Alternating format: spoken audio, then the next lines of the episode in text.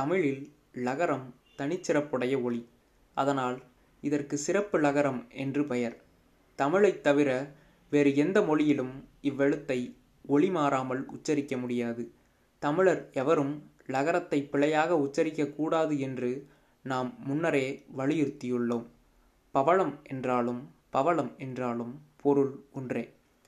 பவளம் என்று உச்சரிக்க தெரியாதவர்கள் உச்சரிக்க முடியாதவர்கள் பவளம் என்று பிழையாக ஒழிக்கிறார்கள் என்று லகரப்பற்று காரணமாக உரைப்பார் உலர் அவர்களின் கருத்து பிழையானது.